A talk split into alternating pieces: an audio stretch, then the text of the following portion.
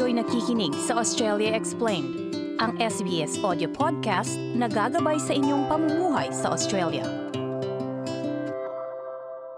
Ang personal loan ay ang paghiram ng pera at iyong binabayaran na may interes sa loob ng itinakdang panahon. Ito ang ipinaliwanag ni Andrew Dadswell mula sa Money Smart team ng Australian Securities and Investments Commission. Karamihan sa mga tao ay karaniwang isinaalang-alang ang personal loan para sa isang tiyak na layunin.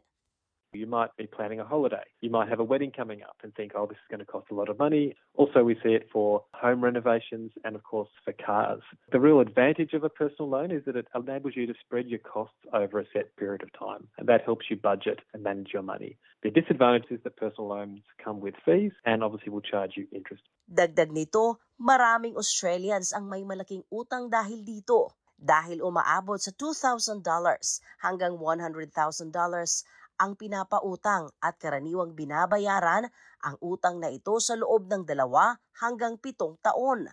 Hindi naman lahat ay kwalipikado na makapag-personal loan dahil sinusuri ng mga nagpapautang ang mga aplikante batay sa kanilang personal na kalagayan. Bukod dito, bawat nagpapautang ay may iba't ibang mga kinakailangang kwalifikasyon. Generally speaking, you need to be over the age of 18 and you need to be an Australian citizen or a permanent resident. Now, there are some circumstances where, as a temporary visa holder, you would be able to get a personal loan, but there would be additional requirements. Lenders generally will ask you your financial history, what kind of job you have, you have to prove your identity, and what debts and assets you have. For example, do you have a credit card debt? Dapat tandaan na ang nagpapautang ay tinitingnan lamang ang iyong credit history. Ginagamit nila ang tinatawag na credit score upang malaman kung kaya mo bang magbayad buwan-buwan sa iyong utang. Ito ang paraan ng pag-snapshot ng iyong credit history. Ang konseptong ito ay ipiniliwanag ni Amy Bradley George, isang personal finance mula Finder.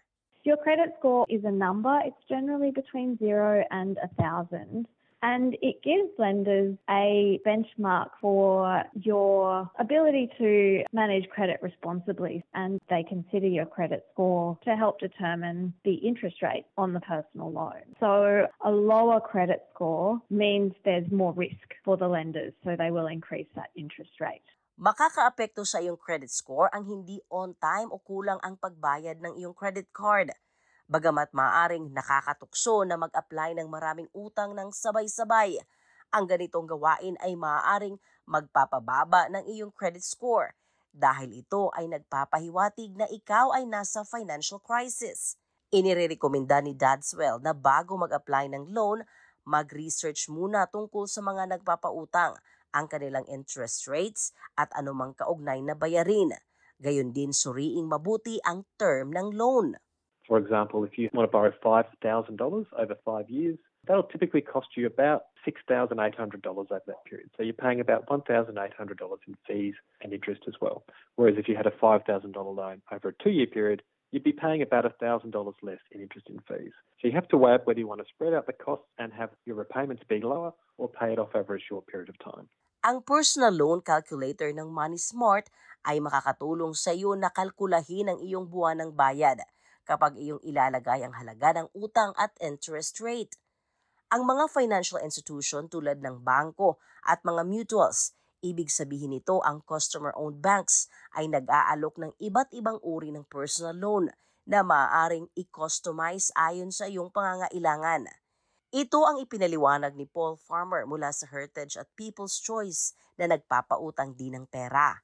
These financial institutions generally will offer more competitive interest rates.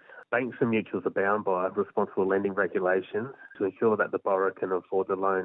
There are also a number of non-bank lenders that offer personal loans and generally their loan assessment requirements are more relaxed than the banks. However, you may expect to pay higher interest rates or fees on these loans. Dagdag nito, may dalawang uri ng personal loan na kailangan mong isaalang-alang. Ito ay ang secured at unsecured. Ang secured loans ay ginagamit para makabili ng malalaking asset tulad ng sasakyan. Secured personal loans is where the lender will take security over the asset, and the asset is what you're purchasing with the funds from the personal loan. The reason why the lender is taking security over the asset is so they can minimise the risk of loss if you're unable to meet the loan commitments. The interest rate payable on your secured loan will be different depending on the age of the asset. Dahil secured personal loan, may hawak ang nagpapautang sa iyong nabiling ari-arian at maaari nitong kunin kapag hindi ka nakabayad. Karaniwang may fixed interest rates ang mga secured loans at maaaring kinakailangan mong i-insured ang iyong asset. Ang pangalawang opsyon ay ang unsecured loan. Maaari mong magamit ang pondong pera sa halos lahat ng gusto mong paggamitan nito. For an unsecured personal loan, you will not need to provide an asset as a security, but the interest rate will generally be higher. For an unsecured personal loan, the lender will restrict the amount you can borrow, and the loan sizes are generally from $2,000 to $20,000. Kung kampante ka at kayang isumite ang lahat ng mga kinakailangan at makakabayad, maaring mag-apply sa iyong napiling nagpapautang online at i-attach ang mga kinakailangang dokumento. Subalit, maaari ka pa ding ma-reject, sabi ni Bradley George. When they're assessing your application, if they feel that your income isn't enough to cover repayments, they could reject your application. And tied to income as well, if you're in unstable employment or you haven't been with your job for a very long time, they can consider those factors against your application. Maaaring makakaranas ng pansamantalang kaginhawaan sa iyong pinansyal kapag nakakuha ka ng personal loan. Subalit dapat tandaan, may dagdag bayarin kapag hindi ka nakapagbayad sa tamang oras at ang quick fix solutions gaya ng payday loans o taasan ng iyong credit card limit ay makaka-trigger pa ng karagdagang utang. At kung hirap ka na makabayad sa utang, dapat makipag-ugnayan sa lender o nagpapautang para sa opsyon ng financial hardship. Maaari kasing baguhin nila ang term ng iyong utang. Si Andrew Dadswell ay mula sa Money Smart at nagsusulong na dapat kontakin ang isang financial counselor kung may isang taong namumroblema ng pera. Financial counsellors are free and you can access them via the National Debt Helpline on 1800 007 007. Or if you don't speak English or English is your second language, you can also use the Translating and Interpreting Service, another government service, and they'll call the National Debt Helpline for you. Mag-ingat din sa mga scams o mga panluloko dahil sa mga financial transactions, naglipa na ang ganitong modus.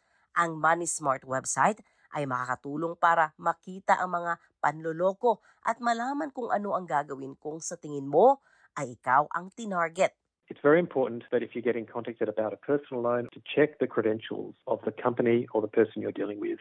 Don't agree to anything there and then. Always do your due diligence. Always do your research. If you're in doubt, ask for help. Ang moneysmart.gov.au ay isang website ng federal government na tumutulong sa mga Australians na gumawa ng matalinong mga desisyon tungkol sa kanilang finances. Ang ulat na ito ay binuo ni Melissa Compagnoni na isinalin sa ating wika. Ako si Sheila Joy Labrador para sa SBS Filipino. Inyong napakinggan ang isang SBS audio podcast. Para sa iba pang nilalaman ng Australia Explained, bisitahin ang sbs.com.au slash Australia Explained.